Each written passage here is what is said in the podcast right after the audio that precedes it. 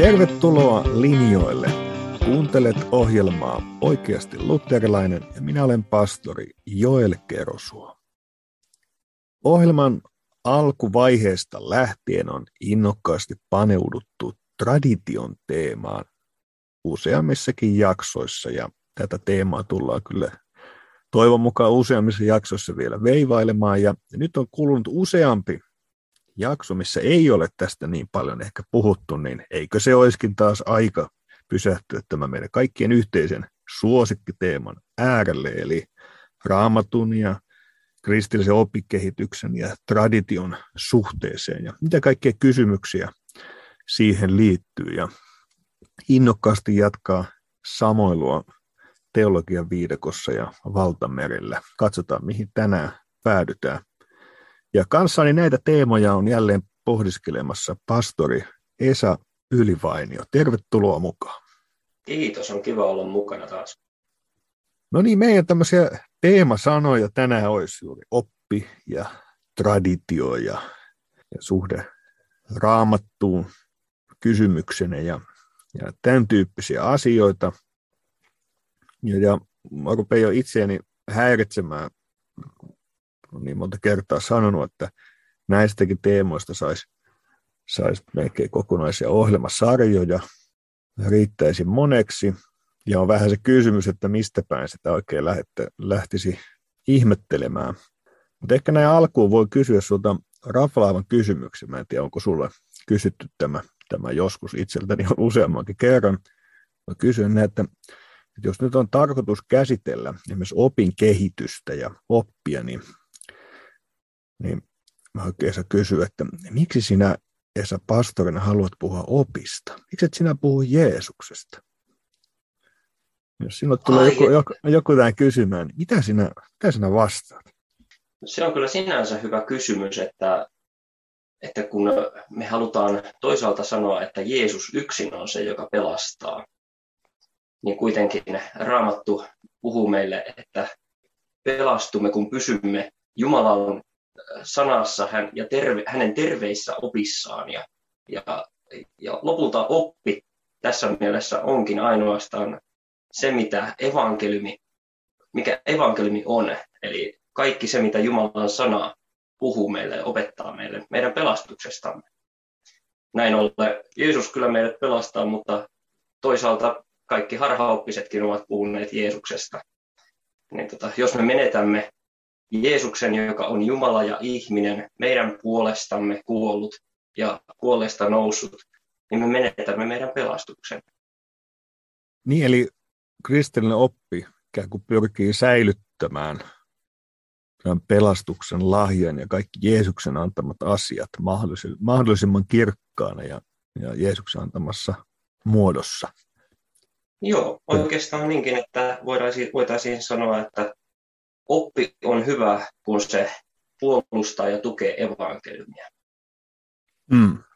Varmaan tämä, tämä oppikäsitys on, on tosiaan, miten sitä ylipäänsä ymmärretään, on teema, mitä, mitä jälleen kerran täytyisi veivata erikseen. Mutta mä ajattelin, että se iso kysymys siinä liittyy siihen, että miten oppi ylipäänsä nähdään. Mutta yksi sellainen asia on se, että missä oppi saatetaan nähdä juuri tämmöisen niin kuin myös kuristavana teemana. Mitä se tietysmies voisi, tietysti jos se irtautuu Jumalan antamista asioista. Mutta mä ajattelisin, että se, voisiko sanoa niin, että, että, että oppi syvimmiltään on kuitenkin jotakin semmoista, minkä Jeesus on meille antanut. Ja se on, se on silloin kuitenkin sitten, se on, sitten, se on parasta meille, vaikka se se joskus sanoakin asioita, mitkä voisivat olla meille vaikeita. Siis kaikki sitä, mitä kristillisen oppii ja samalla kristilliseen elämään liittyy. Siis vähän niin kuin lähetyskäskyssäänkin Jeesus sanoi, että opettakaa heitä pitämään kaikki, mitä minä käsken teidän pitää. Ja, ja se ei ole ikään kuin oppi, ei silloin myös kristillisen teologian mielessä se ei ole, se ei ole ikään kuin lakia, se ei ole varsinaisesti vaatimus, vaan, vaan se on kaikki se, mitä Jeesus on halunnut kirkolleen antaa. Näin me kuin yksi, itse yksinkertaisesti sitä on, on yrittänyt ihmetellä ja eteenpäin välittää.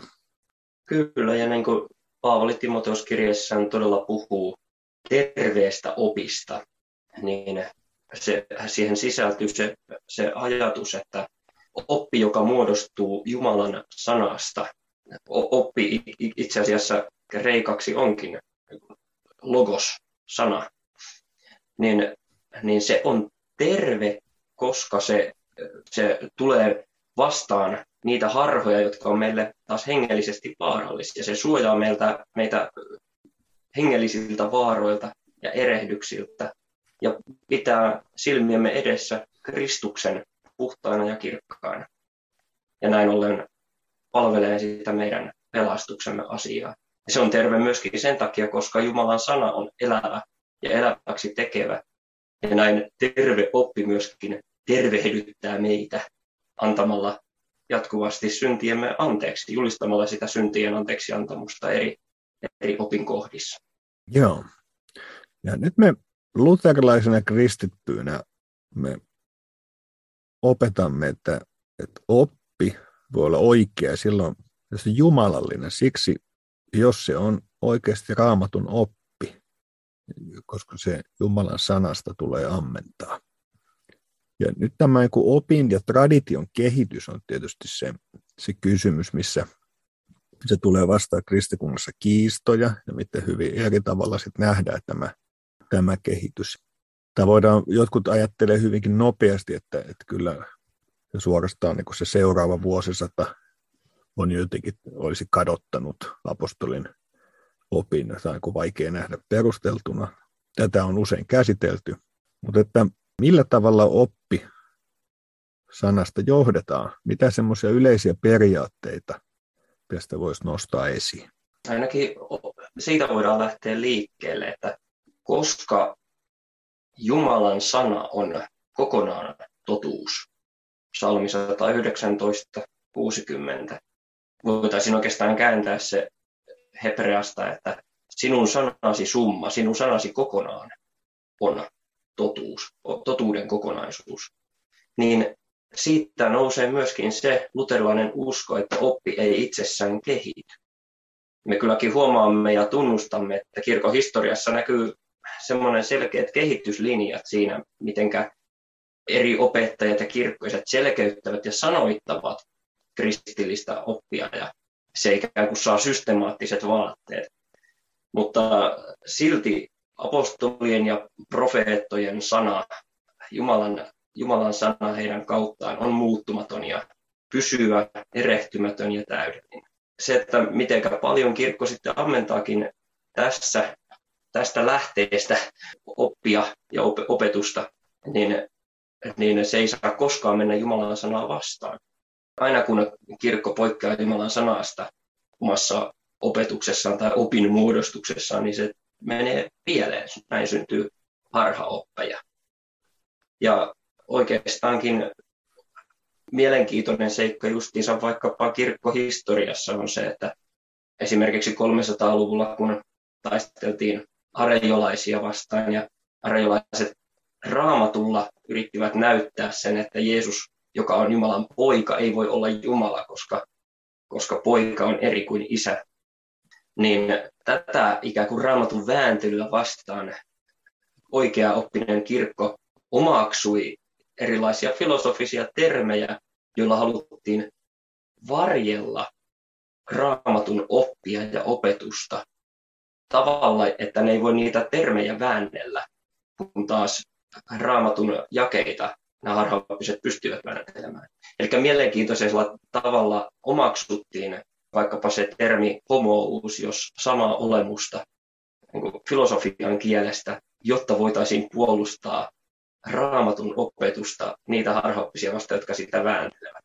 Ja tämä on ikään kuin positiivisessa mielessä opin kehitystä, niin kuin opin sanoittamista, raamatun sanan puolustamista, niitä harhaoppisia vastaan, jotka kumoavat sen raamatun opetuksen näennäisesti raamatulla itsellään tämä onkin se oikeastaan tarkoitus, että, että Jumalan sanan oppi, opin pysyminen koskemattomana on, on se ikään kuin pointti tässä, tässä tota, opin, niin sanotussa opin kehityksessä tai opin sanoittamisessa ja siinä, miten oppi kirkastuu. Joo, ja tästä me päästään isoihin kysymyksiin eri kirkkokuntiinkin suhteen ja, ja ylipäänsä kristillisen teologian muodostuksen historian suhteen, että miten nähdään tämä kehittymisen mahdollisuus ja mikä on se, mikä on se perusta, johon se palaa. Ja tietysti mielessä se, miten kuvaat tätä tavalla kristillisen kirkon taistelua harhaoppeja vastaan, niin se, niin se jo kertoo sen, sen opin muodostuksen merkityksen, joka ei ole juuri jotenkin tuoda, tuoda jotenkin ylimääräistä lisää Jeesuksen ja ihmisen välille, vaan nimenomaan suojella sitä, että, että kristillisen kirkon opetus voisi pysyä semmoisena kuin, kun Herra Jeesus on antanut. Ja, ja kun, kun sitä uhattiin erilaisilla opetuksilla. Ja tästä olisi niin kuin yksi mahdollisuus katsoa sit myös, että mitä esimerkiksi kirkkoisat nostaa tästä esiin, siis koska yksi se, mikä myöhemmin tulee kysymys, että, että kehittyykö oppi vai onko se tarkentumista. Ja tästähän varmaan voisi katsoa siis vähän, mitä, mitä eri, eri kirkkokunnat nostaa esiin. Mutta siis esimerkiksi y, yksi, mitä voidaan nostaa tämmöisenä tavallaan tämän niin tradition todellisuutta, siis missä osana kristillistä opinmuodostusta tehdään näitä tunnustuksia.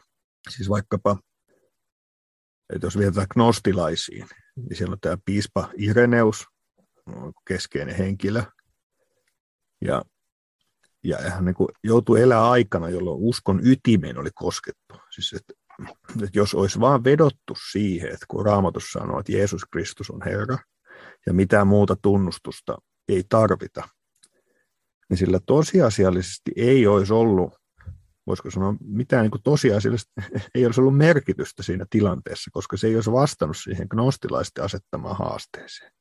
Ja, ja silloin harhautuminen epäkristillisiin oppeihin ja kirkko hajoaminen yleiseen uskonnollisuuteen olisi voinut jatkua. Ja, ja siksi oli välttämätöntä täsmentää ja käydä käsiksi myös niin kuin oppilauselmia, vedota kaikkeen siihen, siis mitä oikeuskoinen kirkko apostolista saakka oli sanonut ja tarkoittanut, että miten vaivalloista ja tuskallista se saa ollakin. Siis että, ja siksi, että jos me ajatellaan myöhemmin, että laustaisi tämmöinen niin kuin, kuin epäoikeutettu ja epähistoriallinen tuomio, jos me vaan sanottiin, että se on tämmöistä yhdentekevää opin kiivailua tai auktoriteetin tavoittelua tai ihmisen vapaan uskon ilmaisun sitomista tai tämmöistä oikeassa olemisen halua. Niin kuin kaikki tämmöiset niin kuin opit usein nykyaikana halutaan nähdä. Mitä ajatuksia tästä nousee? No ihan ekaksi nousee se myöskin tavallaan se arjolaisuuskiistan takana oleva motivaatio taistella Kristuksen tosi jumaluuden puolesta. Tavallaan niin kuin Atanasios joka tässä oli se suuri sankari erityisesti, niin, niin äh, toi jatkuvasti esille sen, että jos me menetetään Kristuksen tosi jumaluus, että tehdään edes pienikin, pienikin periksi antaminen sen, sen suhteen, niin me menetetään meidän pelastuksemme, koska silloin ei olisi Jumala ihmistä, joka meidän sijassamme kantaa meidän syntimme ja sovittaa ne. Ei olisi Jumala ihmistä, joka pystyisi tämän sovituksen ja syntien anteeksiantamuksen hankkimaan. Ja näin ollen se ikään kuin se voi näyttää opilliselta tiukkuudelta ja hiuksien halkomiselta, mutta siinä on motivaationa ei enempää eikä vähempää kuin meidän pelastuksemme säilyminen. Eli tämä niin kuin, tätä, tämän takia vanhurskauttamisoppi on kristinuskon ja kristillisen kirkon pääopinkohta, koska kaikki muut opit varjelee sitä, ja se on se opinkohta, jossa, jossa me, kun se säilytetään, niin siinä on meidän pelastuksen. Ja tietty, totta kai kirkkoiset muutenkin puhuvat opinkohdista myöskin ikään kuin tarkemmin ja tarkemmin, mitä enemmän harhaopit haastavat ja, ja niitä opin muotoiluja täsmennetään. Esimerkiksi kirkkoisen Meliton saattoi 100-luvulla puhua huolimattomasti vaikkapa siitä, että mitenkä isä kärsii pojan kautta. Eihän ei ollut kohdannut vielä tämmöistä ikään kuin patripassianismin harhaa, jossa isän ja pojan persoonat sekoitetaan toisiinsa.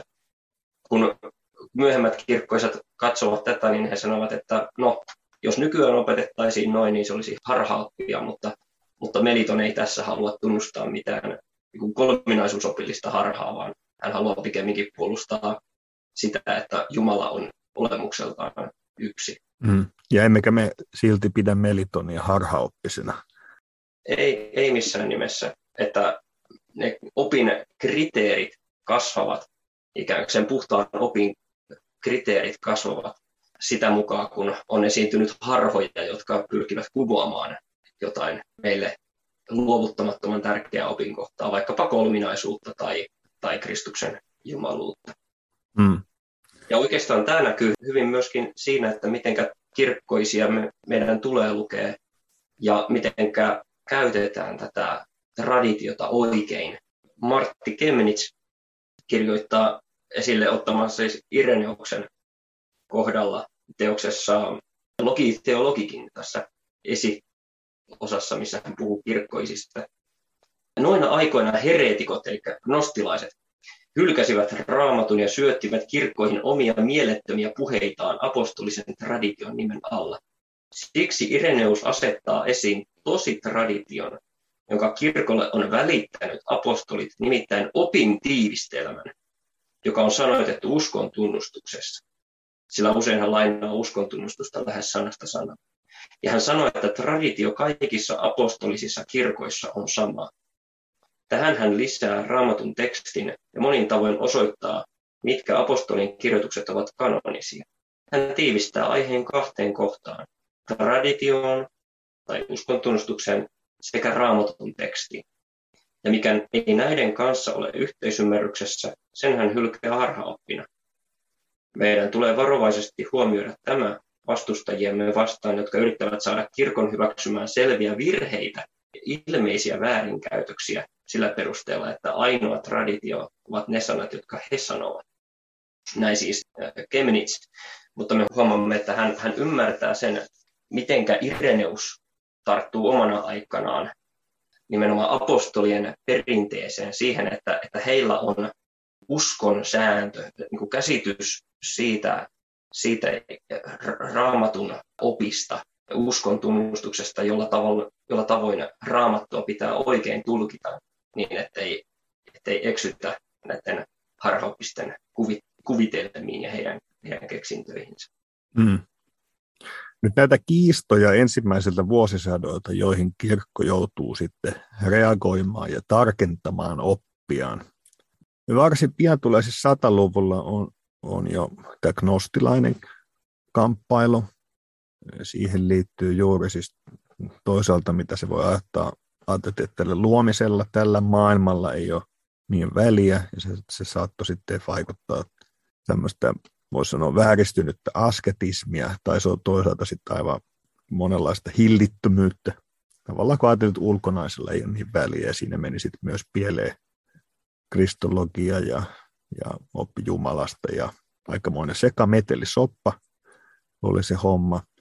Ja sitten siellä on tietysti tämä niinku, kysymys virasta, on yksi donatolaisuuskiista, joka tulee sitten myöhemmin, että miten suhtaudutaan vainoissa uskonsa kieltäneisiin tai semmoisia, jotka vaikka sitten keisarin vainoissa oli luovuttanut kirkko-omaisuutta tai näin. Ja sitten on tietysti tämä kolminaisuuskiista, arjolaisuus keskeisenä, sen torjuminen ja meistä pelastusoppi sitten liittyy pelagiolaisuuteen. Nämä nyt on nämä tämmöiset keskeiset väännöt, joita käydään varhaisina vuosisatoina. Jos se kysymys on, että jos sanan pohjalta johdetaan kristillinen oppi, me tarvitaan raamatun omaa hermeneutiikkaa ja myös, myös kirkon historian kanssa sen, sen lukemista, miten ne on nähnyt ja mikä on se tilanne, mihin puhutaan, ja, ja tämä Kristuskeskeinen raamatun lukeminen. Mitkä sitten on ne, jos sanoo, että mitkä on päällimmäiset syyt, mistä erilaiset harhat nousee kirkkohistoriassa? Voiko sitä jotenkin yrittää tiivistää? Mä oon, mä oon tehnyt oman listani tämmöisistä keskeisistä syistä ja jos tätä ohjelmaa kuuntelee joku pastori tai teologi, niin voi tehdä, voi tehdä jonkun toisenkinlaisen listan omaan käyttöönsä ja katsoa, että nouseeko bingona sitten tämmöisiä, tämmöisiä tota, huomioita. Mutta tota, nämä on sellaisia vaaroja, jotka koskevat myöskin luterilaisia, että meidän, meidän tulee olla erityisen herkkiä myöskin katsomaan omaa itseämme, oman kirkkokuntamme toimintaa, ja, koska uskonpuhdistus on jatkuvaa. Synti ei meistä poistu ja vanha Aadam luulee olevansa oikea oppinen ja lukee raamattua väärin, niin koko ajan pitää olla tuntosarvet herkkinä myöskin oman itsensä suhteen. Ja nämä eri seikat, joita mä olen listannut itselleni, että mitkä, mitkä on syitä erilaisten harhojen syntyyn, niin olen ekaksi pistänyt hurmahenkisyys Luther, Lutherin termillä. Että kaikki se, mikä perustaa uskon johonkin muuhun kuin Jumalan sanaan, eli oma, omiin tunteisiin tai johonkin erilliseen näkyihin ja uniin, tai, tai ihan minkä tahansa muuhun kuin puhtaaseen Jumalan sanaan, joka on varma totuus, niin se on hurmahenkisyyttä. Ja tästähän Luther syyttää, että Paavi on hurmahenkinen, koska ei usko raamattuun. Ja nämä uusi profetia liike on hurmahenkinen, koska, koska se, se etsii välitöntä Jumalan ilmoitusta. Ja, ja esimerkiksi Muhammed on hurmahenkinen, koska, koska hänkin, hänkin perustaa ilmoituksiin ja näkyihin eikä, eikä raamattuun. Toinen, mikä, mikä tulee esille muun muassa Missouri-synodin perustajan C.F. Walterin teoksessa lakia evankeliumin, niin lain ja evankeliumin sekoittaminen sumentaa raamatun selkeyden ja se, se ujuttaa meidän uskomme sekaan harhoja, harhoja, harhaopetuksia ja se myöskin, myöskin tota, voi turmella puhtaan evankeliumin opin.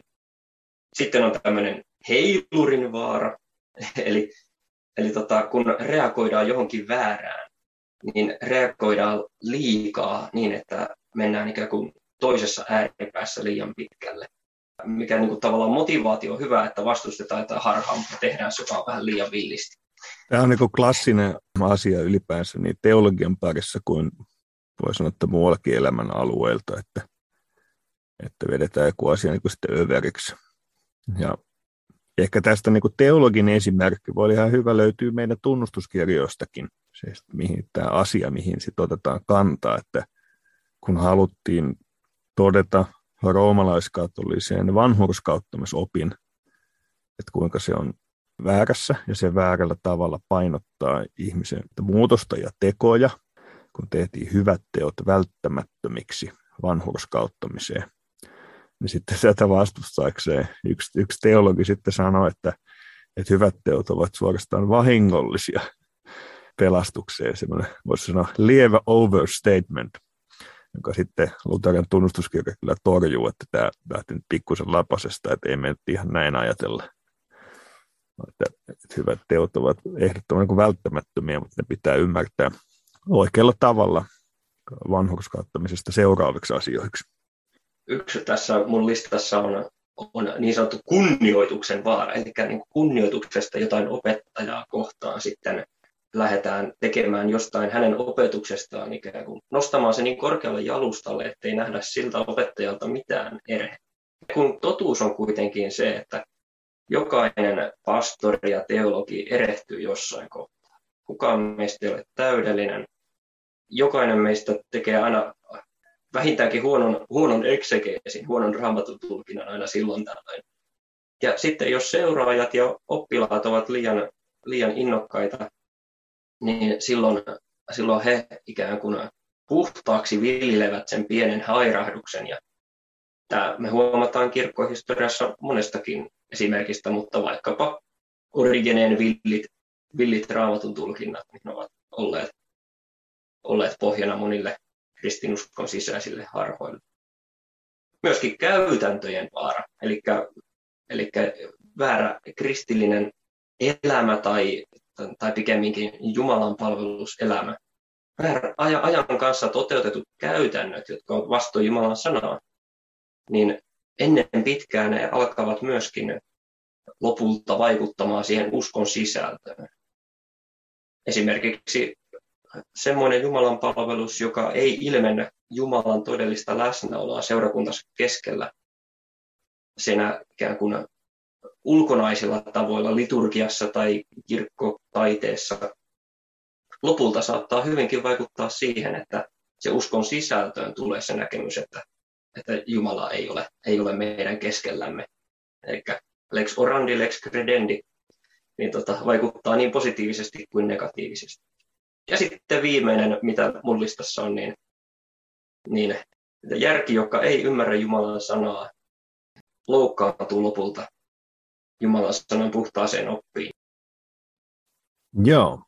No nyt me ollaan todettu se, että kristillisen opin kannalta tai kristillisen uskon kannalta on merkittävää, että kristillistä oppia muotoillaan ja on kehitetty niin, että se voisi ilmaista kristillisen uskon paremmin. Mutta sitten tätä asiaa kyllä nähdään eri kirkkokunnissa eri tavalla. Ehkä nyt meidän pitäisi vähän katsella isona teemana, että mitä tuo roomalaiskatolinen kirkko tästä oikein opettaa. Ja se on sillä tavalla haastava juttu, että sieltä kun katsellaan historian varrelta, niin sieltä löytyy tietysti vähän monenlaista. Ja varmaan se iso, iso ero tässä nyt on sitten, että katsotaanko sitä uskonpuhdistuksen aikaista kirkkoa ja semmoista, voisiko sanoa, ikään kuin Trenton kautta, miten Rooma katsoo maisemaa, vai katsellaanko sitten vaikka tämän niin Nymanin jälkeisen roomalaiskatolisen kirkon opetuksia tai, tai Vatikaanin toisen konsilin jälkeisiä opetuksia. Et ne on aika erityyppistä opetusta sitten monen asian suhteen, että minkä Rooman kanssa käydään keskustelua, niin on vähän se vaikea kysymys. Mutta että miten tähän lähettäisiin kiinni? Pitäisikö ensin ottaa käsite, että mitäs tämä, mikä on Trenton linja tässä? Eli että kun joskus hämmästelty siis luterilaisen ortodoksian myös inspiraatiopainotusta, miten paljon se teologiassa sitä pyörittää, niin on ymmärtääkseni se keskeinen asia se taustalla on juuri se, että halutaan torjua roomalaiskatolisen kirkon opetus inspiroidusta traditiosta. Eli vaikka nähtiin traditio merkityksellisenä luterilaiskirkossa, niin sen asema kuitenkin nähtiin eri lailla kuin, kuin sitten Trentossa. Kemenits puhuu myöskin pitkään tässä teoksessaan Trenton konsiilin tutkimus siitä, tai mikä se on, examen Trentiin, niin hän, hän jakaa oikeastaan, hän lähestyy tosi neutraalilla tavalla ja puhuu siitä, kuinka traditio voidaan suhteessa oppiin jakaa kahdeksaan eri käsitykseen. Ja se on, sanoo, että tämä on ikään kuin Trenton virhe, että aina kun puhutaan, puhutaan traditiosta, niin se pistetään ikään kuin sellaisen otsikon alle, että nyt puhutaan jostain sellaisesta, joka on kirkon antama opetus raamatun ulkopuoliselle materiaalille. Ja Kemenitsa aivan oikein osoittaa, että näinhän se asia ei ole, vaan traditio, mitä useimmin nousee raamatusta ja perustuu raamatulle ja sisältää raamatun. Hän sanoi, että ensimmäinen, ensimmäinen tapa puhua traditiosta on, että se on raamattuun kirjoitettu traditio.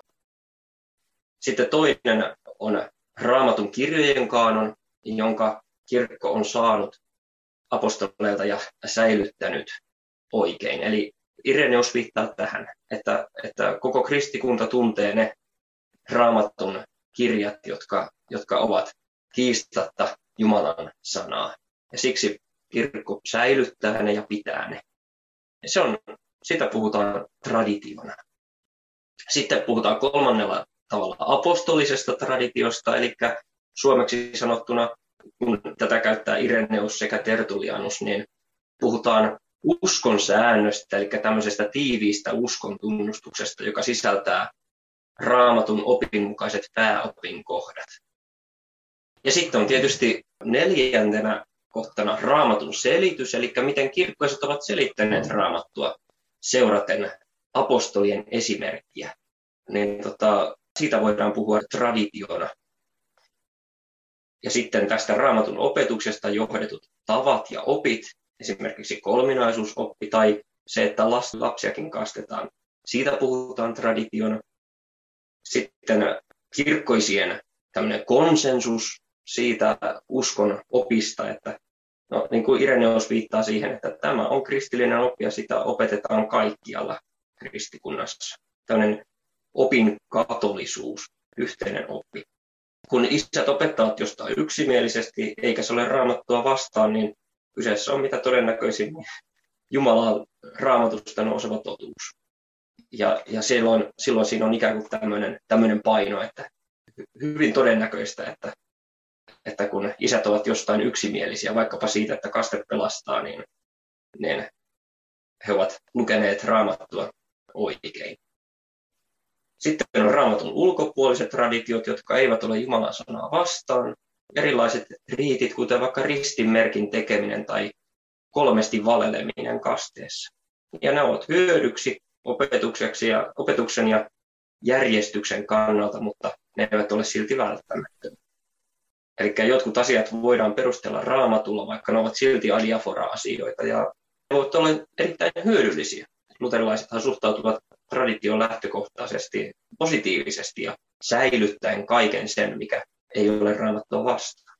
Ja sitten vasta kahdeksantena tulee Kemenitsin arvostelussa tämä Trenton virhe, eli opetus tai tavat, joilla ei ole raamattu perustetta, mutta jotka silti roomalaiskatolisessa kirkossa määrätään noudatettavaksi ja toteltavaksi ja sidotaan ihmisten omatunto niiden pitämiseen. Tämä on luterilaisten ongelma trentolaisen traditiokäsityksen kanssa. Joka kerta kun kirkko eksyy Jumalan sanan ulkopuolelle, se menee vikaan ja, ja se sitoo ihmisten omat tunnot johonkin epävarmaan ja johonkin sellaiseen, josta ei ole Jumalan käskyä eikä Jumalan lupausta. Aina kun traditio, opinkohta tai selitys menee vastoin raamattua, se on hylättävä. Ja näinhän erityisesti kirkkoisa Augustinus sitten kirjoitti koskien kaikkia muita kirkkoisia, että, että näin meidän tulee myöskin lukea kirkkoisien opetusta. Että kun he, jos he eksyvät raamatun vastaisiin opetuksiin, niin heidät on lupa hylätä. Joo, eli voisiko sitä Kemnitsin ajattelua tiivistää, että, että kun tulee esiin sana traditio, niin siitä ei tule tämmöinen kuin negatiivinen maisema ensiksi, vaan se on, siihen korostuu positiivinen suhde, jonka hän sitten jaottelee kahdeksan eri muotoa ja, ja siinä hän nostaa ongelmallisena sen käsityksen, jossa traditiota pidettäisiin pyhiäkirjoituksia vastaavan auktoriteettina. Ja se on se Joo, ikään kuin ongelma suhteessa Roomaan. Ja. Kyllä, eli siinä on niin seitsemän positiivista tapaa ymmärtää traditio, jotka kaikki nousevat Jumalan sanasta tai perustuvat Jumalan sanalle tai opettavat oikein Jumalan sanaa. Ja sitten vasta tämä kahdeksas, joka, jolla ei ole tekemistä Jumalan sanan kanssa, mutta se vaatii itselleen Jumalan sanan yhtäläisen, Jumalan sanan kanssa yhtäläisen auktoriteetin, se on ongelma. Hmm.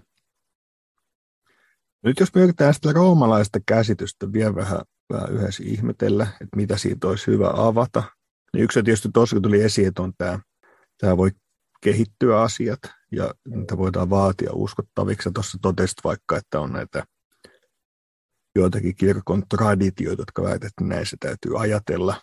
Ja siinäkin voi olla siis selkeästi eroa vaikka, että pyhä Tuomas saattaa vaikka hän erottaa sakramentit sakramentaaleista ja että jälkimmäiset ei ole Kristuksen, vaan kirkon asettamia merkkejä. Ja sitten taas muistelet, että Rento sanoo, että ne on kaikki Kristuksen asettamia ja että kirottu olkoon se, joka ei näin ajattele. Sieltä taas tota, kiroustuomiot tänne singahtelee. Roomalaiskatoliset kyllä joutuu itse näkemään sen, että, että että se tietyn jatkuvuuden puutteen, mikä siellä on. Ja sehän on niin sinänsä jännittävää, että, että roomalaiskatolinen kirkko on tullut lähemmäs luterilaista näkemystä monessa asiassa, vaikka ehtoolliskäytännöissä että on, on sit myöhemmin hyväksytty se, että myös, myös maalikoille jaetaan ehtoollismaljasta, joskaan sitä ymmärtääkseni ei käytetä kauhean usein. Se on erikoinen asia. Kyllä, siis meidän pitää rehellisyyden nimissä niin meidän tulee myöntää se, että Trenton jälkeen roomalaiskatolisessa kirkossa on tapahtunut paljon muutosta. Mm. Ja, ja tota, positiiviseen suuntaan. Ja jos se Trenton aikana ja sitä ennemmin luterilaisten ja roomalaiskatolisten välinen kiista oli ehkä enemmän sitä raamattuoppiin, raamatun arvovaltaan liittyvää kiistaa, niin nykyään se kiista ei enää lähde oikeastaan siitä, vaan, vaan moderni, moderni roomalaiskatolinen käsitys kyllä antaa raamatulle aivan erityisen arvovallan Jumalan sanan.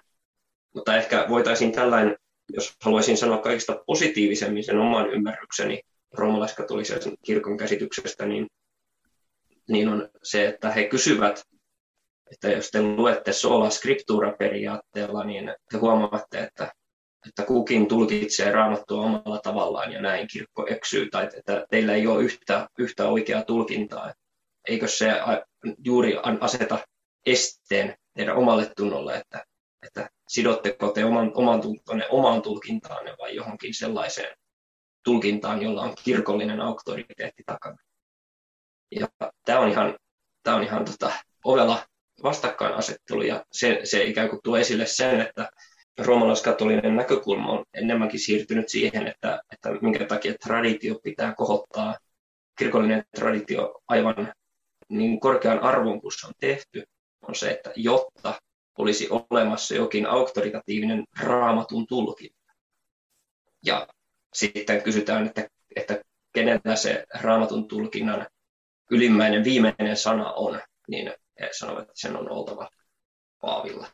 Toi mielenkiintoinen toi kyllä yrittää luterilaisen ymmärtää tätä roomalaiskatolista hommelia tuon paaviuden suhteen, mitä erilaisia ääniä ja kysymyksiä siihen sitten liittyy, että, että mikä se asema todella on. Ja siis tavallaan niin esimerkiksi kysymys Paavin erehtymättömyydestä. Siis esimerkiksi nythän saadaan niin myöhemmin todeta, tai roomalaiskatolinen oppi on ollut se, että miten se nyt sitten tiivistäisi. Raamattu on niin hämärä, että se tarvitsee Paavin fikkarin että et tarkoittaa se viime kädessä tulkitsija sinne. Ja, ja nyt siis roomalaiskatolinen opetus ymmärtääkseni todennut, että, että on oikeastaan vain nämä kolme hetkeä, milloin sitten Paavi on kuitenkaan erehtymättömästi lausunut jotakin. Mutta sitten kun me katsotaan historiaa, niin se ei ihan nyt niinkään taida pelittää. Siis eihän tietysti Rooma tarkoita, että kaikki mitä Paavi koskaan sanoisi erehtymätöntä. Että jos Paavi nyt morjasee vitsin, niin sen täytyisi olla erehtymätön. Mutta, mutta samalla siitä tulee semmoinen olo, että kun lukee näitä toisen konsiilin juttuja, että se on vähän niin kuin tapa selittää pois sitä ongelmallista historiaa sen suhteen, että paavit on lausattanut vähän yhtä jos toista. Koska siis historia on täynnä erilaisia hetkiä, joissa paavi vetoaa arvovaltaansa ja toteaa, että johonkin teologiseen asiaan, että se on näin. Tai vaikka tuomitsee uskon puhdistuksen. Ja ikään kuin että se ei olisi, että Paavi edes nyt viran puolesta ei sitten kuitenkaan toteaisi mitään. Se on vähän erikoinen väittää näin myöhemmin. Eli mun mielestä se sinänsä kyllä nähdä, että ajatus on muuttunut terveempään suuntaan, mutta oikeasti myös se niin kuin selittää pois sitä roomalaiskatolista opetusta. Ja, ja sit siihen se, se on niin kuin, musta on aina mukava nostaa tämä esiin, kun todetaan, että Roomassa ei mikään muutu, niin se ei kyllä, se ei vaan nyt niin ole, että, että koko ajan se siellä kuitenkin uudelleen kun kehystetään ja tulkitaan. Ja voisiko sanoa, että siinä on niin useitakin kysymyksiä, mitä nostaa esiin. Tietysti keskeinen on tämä pelastuskysymys, voi sanoa. Siis vielä Vatikaani ykkösessä, mikä se vuosi on, 1870, todettiin, että että Rooman ulkopuolella ei ole pelastusta. Ja sitten tulee Vatikaani toinen, joka pitääkin meitä erossa olevina veljinä. Ehkä. Ja nyt se taas välillä tuntuu, että Franciscus on välillä siirtynyt suorastaan tämmöinen niin kylliäiseen oppi, että kaikki pelastuu. Ja sitten niin kuin, vaikka ulkopuolella tarkkailemalla joskus tulee sellainen olo siitä, että siis on asetelma, että Paavi laukoo jotain ja sitten haetaan joku korkea virkamies teologista selittämään, että mitä Paavi oikeasti tarkoitti. Mutta tosiaan sinähän on, on, on mukavaa, että roomalaiskatosta on voinut nykypäivänä tunnustaa meidät myös kristityksi, ja on tietysti onnellinen asia. Ja, ja meidänkin kirkko myös on, että roomalaiskatolisilta eri puolit maailmaa hirveästi tukea tässä vallitsemassa oikeustaistelussa on tullut yhteydenottoja viestejä, ja jossa meitä veljiksi kutsutaan. Se on tietysti onnen asia, mutta tämä teologinen kysymys, mikä siellä on, niin se on niin hyvä, hyvä nähdä, että, että jos se Trenton maisema on se, niin että, että siinä yritetään, että näin, että raamattu ja isät ovat opettaneet, niin mun nähdäkseni nykyinen roomalaiskatolinen kirkko ei enää yritä väittää sitä monista asioista. Tämä on tullut aiemmassa jaksossa esille, mutta en, mä en, niin kuin, en malta olla ottamatta esille, siksi meidän täytyy, se on niin herkullinen teema, siis me puhutaan nyt sitten erityisesti Nymanista. Mitä siitä olisi hyvä, hyvä nostaa? Mä oon siinä käsityksessä, että oikeastaan, että ny, tosiaan nykyroomalaiskatolista ei väitä tätä tämmöistä ikään kuin opin yhtenäisyyttä, tai siinä suhteessa, että se raamatusta traditiosta suoraan löytyisi, vaan, vaan, vaan juuri tämä John Henry Newman toi tämmöisen ajatuksen opin kehityksensä. Ja että sen tausta on juuri siinä, että oltiin rehellisiä historialle. Jouduttiin näkemään, että oikeastaan monet roomalaiskatolisin kirkot, keskeiset dogmit, eivät kuuluneet varhaisen kristinuskoon. Mutta siihen vastasi nyt sitten tällainen ajatus tästä kehityksestä. Ja että Roomaskin joudutaan tunnustamaan, että ei tämä jatkuvuus aukotonta. Eli tässä, tässä suhteessa voi sanoa, että tämä Rooman niin keskeinen ajatus tästä yhtäpitävästä jatkuvuudesta, se on muuttunut radikaalisti. Ja että, et, et lopultahan se, se niin huomio osuu siihen, että, että roomalaiskatolisen kirkon rakenteessa, joka vaalii ulkonaista yhtenäisyyttä ja organisatorista yhtenäisyyttä paaviviran ympärille, ja se, että se kuitenkin koska sanot varhaisesta kirkosta, ei vaan löydy sellaista asetelmaa, että meillä nyt on tällainen ja tällainen ongelma ja tähän tarvittaisiin nyt selvyys, niin mennään Paavin luokse. Että se ei ole se, se kuvio, miten se menee. Mutta miten ymmärtääkseni tätä Rooman ajattelua, niin mitä tästä Nymannista olisi vielä hyvä nostaa esiin? Joo, tällainen, tällainen niin kuin perusvirhe Roomassa on nykyäänkin, vaikka he ovat tulleet lähelle, niin mä sanoisin, että se voi nykyäänkin tiivistää vielä siihen, että lopulta kirkko ei voi olla väärässä. Ja tavallaan lopulta kirkko on se, jota tuonelan portit ei voi kaataa. Ja sen tähden kirkko viime kädessä ei voi erehtyä, vaikkakin se voi eräissä historian vaiheissa erehtyä tukemaan jotain harhoja. Mutta lopulta, lopulta se pysyy aina totuudessa. Lopulta totuus aina löytyy kirkosta. Ja tässä he tarkoittaa roomalaiskatolista ja tämä on niin kuin kuuluisin haaste luterilaiselle käsitykselle on lienee kardinaali John Henry Newman ja hänen kirjansa tai esseensä An Essay on the Development of Christian Doctrine 1845, eli, eli essay kristillisen opin kehityksestä. Ja Newman käytti tätä ajatusta kehittyvästä kirkon opista puolustaessaan roomalaiskatolisia opinkohtia, kuin paavius, mariologia, kiirastuli niitä protestantteja vastaan, jotka syyttivät roomalaiskatolisia opillisesta turmeluksesta ja uutuuksista. Hän tukeutui vahvasti kirkkoisiin jäljittäessään opillisen kehityksen linjoja, väittäen, että näiden oppien juuret olivat implisiittisesti osana jumalallista ilmoitusta pyhässä raamatussa sekä kirkon traditiossa. Eli että vaikkei niitä ole siellä alusta asti, niin ikään kuin siemenet on siellä vähän niin kuin rivien välistä luettavissa. Ja sitten ne siemenet itää ja itää ja itää kirkollisen elämän ja tradition myötä. Ja näin ollen niillä on kylläkin ikään kuin apostoliset juuret, vaikkei se vaikka voitaisikaan esittää, että se, se oppi itsessään olisi apostolinen. Ja ja tässä hän niin kuin esittää, että samalla tavalla kuin protestanttien hyväksymät opit ovat kehittyneet, eli hän viittaa, että kolminaisuusoppi on samalla tavalla juurtunut raamattuun, vaikkei se suoraan raamattu sitä opeta, tai kristologia, oppi Kristuksen kahdesta luonnosta, niin että nämä, nämä ovat ikään kuin siellä juuret raamatussa, vaikka, vaikka samassa mielessä tämmöisiä dogmaattisia hienorakenteita ei raamattu, raamattu opeta. Niin hän sanoi, että, että jos protestantit hyväksyy nämä opinkohdat, niin mikä saa heidät sitten kieltämään vaikkapa opin Marian synnyttämästä sikiämisestä tai kiirastumisesta. Hänen mukaansa järki voi johtaa ilmoituksesta seurauksena oppeja, jotka eivät olleet aluksi ilmeisiä. Ja siksi rehellinen ratkaisu tähän ristiriitaan on tulla roomalaiskatolisiksi.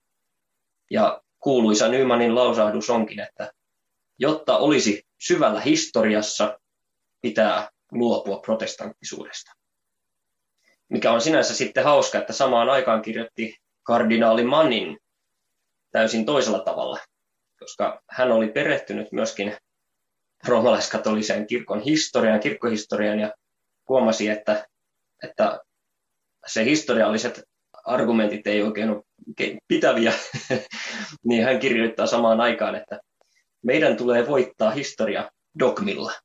Että kirkolla on oltava dogmi, jossa pysytään siitä huolimatta, että historia ei näyttäisi olevan meidän puolella.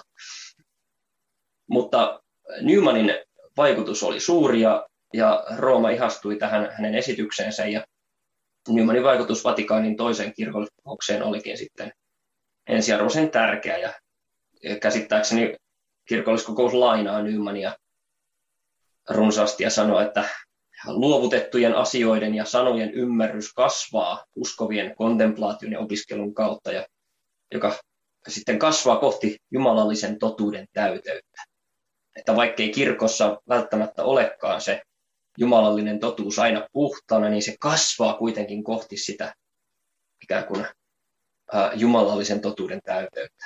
Se hakeutuu sitä kohti pikkuhiljaa, koska kirkko ei lopulta voi olla väärässä me voidaan sanoa, että ongelmahan on lopulta siitä, siinä, että Nyman itse on väärässä. Että kirkkohistorian ja kirkkoisen lukeminen ei tee luterilaisesta katolista, ja ainakin oma kokemukseni on ollut täysin päinvastainen. Että... Niin, siis se on, se on sinänsä kuin mielenkiintoisen Nymanin keikaus. Et, et kun hän sanoo, että, että se pitäisi päästä kiinni historiaan, mutta sitten koko se tavallaan se ajatusrakennelma yrittää olla oikeutus silloin, että, että miten olla roomalaiskatolinen – siitäkin huolimatta, että ne keskeiset opinkohdat, mitä siellä on, ei vastaa historiallisia tosiasioita ja sitä kirkon elämää, mikä siellä on ollut. Sinänsä tavallaan kuin hupaisekin se, se, kun sitä vähän katsoo sen argumentin taakse, että mitä tästä oikeastaan niin sanotaan ja väitetään. Kyllä, ja, ja, tota, ja tässä ikään kuin meidän tulee, tulee välttää sitä heiluriliikettä, kun me puhumme Roomasta ja traditiosta, ettei, ettei mennä siihen toiseen, toiseen ääripäähän. Tai niin kuin me luterilaisina emme näe raamatun ja tradition suhdetta samanarvoisina, ja ainoastaan pyhä raamattu sisältää täysin erehtymättömän jumalallisen ilmoituksen totuuden. Traditio täytyy pitää Jumalan sana alaisena ja sen palvelijana ja tosi tunnustajana. Eli tämä on niin hyvä käsitys traditiosta, että, että traditio tunnustaa Jumalan sanan oppia se on seurakunnan tehtävä. Mutta sitten, että me suhtaudumme lähtökohtaisesti traditioon aina positiivisesti, paitsi silloin ja ainoastaan silloin, kun se opettaa vastoin raamattua tai vastoin Kristusta. Että säilytämme lähtökohtaisesti kaiken, mikä on hyvää. Niin. Mutta sitten taas teemme teemme erotuksen myöskin reformoituun käsitykseen, joka lähtökohtaisesti suhtautuu traditioon negatiivisesti ja haluaa poiketa kaikesta siitä, mitä raamattu ei eksplisiittisesti opeta. Niin, mä tiedän, pitäisikö vielä, miten sen tiivistä sen eron suhteessa tämmöiseen kuin Nymanin ajatteluun. Siis, jos, jos ajattelussa oppi voi kyllä kirkastua ja se voidaan ikään kuin tunnustaa ja lausua selkeämmin kuin se aikaisemmin on ollut. Ja erityisesti kirkon historian tietyissä taistelutilanteissa se on ollut tarpeen ja yhä edelleenkin, mutta sen perustan täytyy kyllä löytyä apostolisesta opetuksesta, sikäli kun haluamme olla apostolinen kirkko. Ja sitten niitä tunneeko mä Nymanin ajattelua riittävästi, mutta että siinä taas se on enemmän ikään kuin tämä Nymanin argumentti vaikka siitä, että hyväksytään kolminaisuusopillisia kehityksiä, mutta kyllähän niin oppi Kristuksesta täytyy olla ankkoroituna pyhiin kirjoituksiin. Sitä vaan sitten julki lausutaan ja siitä on jouduttu taistelemaan kirkon historiassa. Mutta kyllähän se perusta täytyy olla juuri apostolisessa kirjoituksessa jälleen, jotta sitten ilmastaan kirkkohistoriassa paremmin tai huonommin. Se ei ole vaan joku semmoinen pieni itu, joka sitten myöhemmin ikään kuin keksitään, että olisiko se sittenkin jotenkin näin. Niin olisiko, olisiko tässä juuri se ero siihen tähän Nymanin ajatteluun, että se, se mitä hän ikään kuin edellyttää, no kun opin, että, että miten siihen voidaan päätyä, niin sen ei todellisuudessa tarvi löytyä apostolisista kirjoituksista. Siis kun mietitään vaikka roomalaiskatolisen kirkon mariologisia dogmeja, niin eihän niillä on, niillä on niin kuin hyvinkin heikko, jos ollenkaan, minkäänlaista niin raamatullista perustaa. Joo, siis siinä tiiviisti sanottuna on se, että aina tradition pitää pohjautua raamattuun tai, tai edes niin, että traditio ei saa koskaan olla Jumalan sanaa vastaan. Ja, ja, ja näin ollen nekin siemenet, jotka sitten kirkkoiset ovat kylveneet ja joita lopulta roomalaiskatolisessa kirkossa ollaan kasteltu niin, että, että niistä on kasvanut ihan, ihan viiniköynnös, niin, niin tota, se ei aina tee siitä automaattisesti hyvää ja Jumalan sananmukaista traditiota.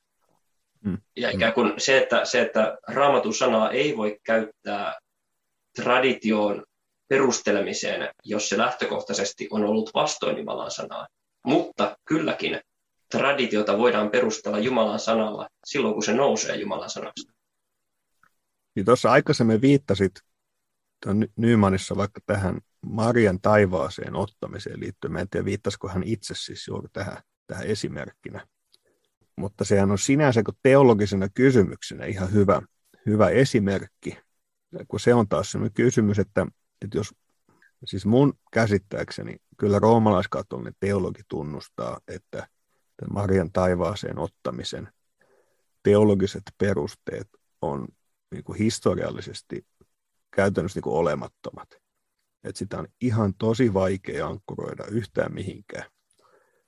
Ja, ja, ja tämän niin kuin mun, mun käsitykseni mukaan kyllä perusroomalaiskatolinen teologi kyllä tunnustaa. Et se, on, se on niin hankala keissi ruveta tekemään mitään muuta. Mutta ehkä se pointti on sit siinä, että se se heillä kuitenkin tästä huolimatta, niin sitten on se alku, että kirkko sanoo näin.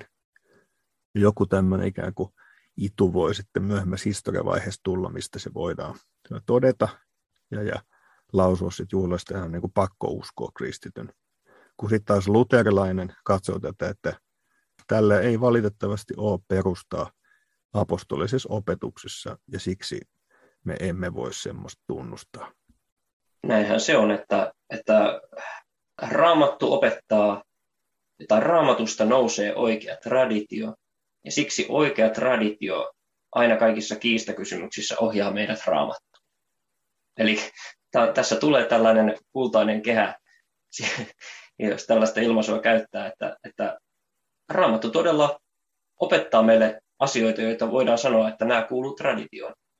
Ja sitten todella oikea traditio ohjaa meidät kaikessa palaamaan raamattuun. Tämmöinen vuorovaikutus on, on olemassa. Ja kirkkoiset käyttää juuri tätä, tätä lähtökohtaa siinä, että jokaisessa kiistakysymyksessä aina palaudutaan raamattuun. Ja, ja, ja tota, no esimerkiksi Johannes Krysostomos kirjoittaa, että koskien niitä asioita, mitä puhun, minun tulee tarjota todistusaineistoa, että näyttäisi esittävän omia mielipiteitäni, vaan pikemminkin todistaisin ne raamatulla, jotta asia pysyisi varmana ja lujana. Gregorius Nyssalainen kirjoittaa, olkoon siis raamattu meidän tuomarimme ja totuuden ääni annettakoon niille, heidän opinkohdat löytyvät Jumalan sanasta. Basileios Suuri kirjoittaa, mikä on uskollinen sielun tunnusmerkki? Se, että se on näissä kiistoissa täydessä hyväksynnässä raamatun kirjoitusten kanssa ei halaten hylätä mitään eikä tehdä lisäyksiä. Sillä jos kaikki, mikä ei ole uskosta, on syntiä, kuten apostoli sanoo, ja usko tulee kuulemisesta ja kuuleminen Jumalan sanan kautta, kaikki pyhän raamatun ulkopuolinen ei ole uskosta ja on synti. Ja sitten sanotaan vielä, vielä tota, kirsikkana kakun päälle Tuomas Akvinolaiselta tämmöinen lainaus.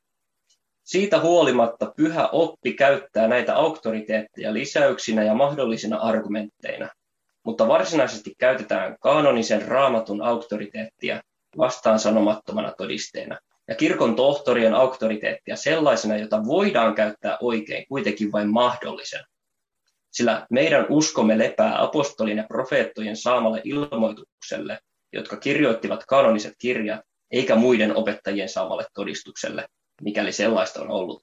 Siksi sanoo Augustinus kirjeessä Hieronimokselle, vain nämä kirjat, joita kutsutaan kanonisiksi, olen minä oppinut pitämään sellaisessa kunniassa, että uskon, ettei niiden kirjoittajat ole erehtyneet missään niitä kirjoittaessaan. Mutta muita auktoriteettien töitä en lue kaikessa totena. Ainoastaan silloin, kun he kirjoittivat sen mukaan, oli heidän pyhyytensä ja oppineisuutensa sitten mikä tahansa. Mä luulen, että kisakunto alkaa tältä erää päättyä. Mulla rupeaa vaatekaapissa happi loppumaan, missä, missä podcasteja tehdään. On ollut ilo keskustella tradition ja oppiin liittyvistä kysymyksistä ja ehkä mon, moneen kysymyksiin pysähdyttiinkin, niin luulen, että ihan valmiiksi ei tähäkään teema tälläkään kertaa vielä tullut, vaan täytyypä pysähtyä useammankin kerran. Mulla oikeastaan on haaveena tradition kyllä pysähtyä ja jotenkin ajatuksia siitä eteenkin päin. Tämä on hyvä paikka taas tietysti mainostaa, että nyt on, on hienoa, jos voit laittaa taloudellisen tuen myös tälle ohjelmalle. Tiedot löydät luterilainen.net-sivujen etusivulta ja mobiilepeillä löytää perille numerolla 33303. Pysty sitten paremmin sanomaan kirkon kiireessä arjessa, että menee hetki pidempään, kun täytyy tehdä taas jaksoa traditioon liittyen. Mutta hienoa, että Esa pääsit tänään vieraaksi. Ja jatketaan näiden kysymysten parissa jälleen seuraavassa jaksossa. Siihen saakka. Moi moi!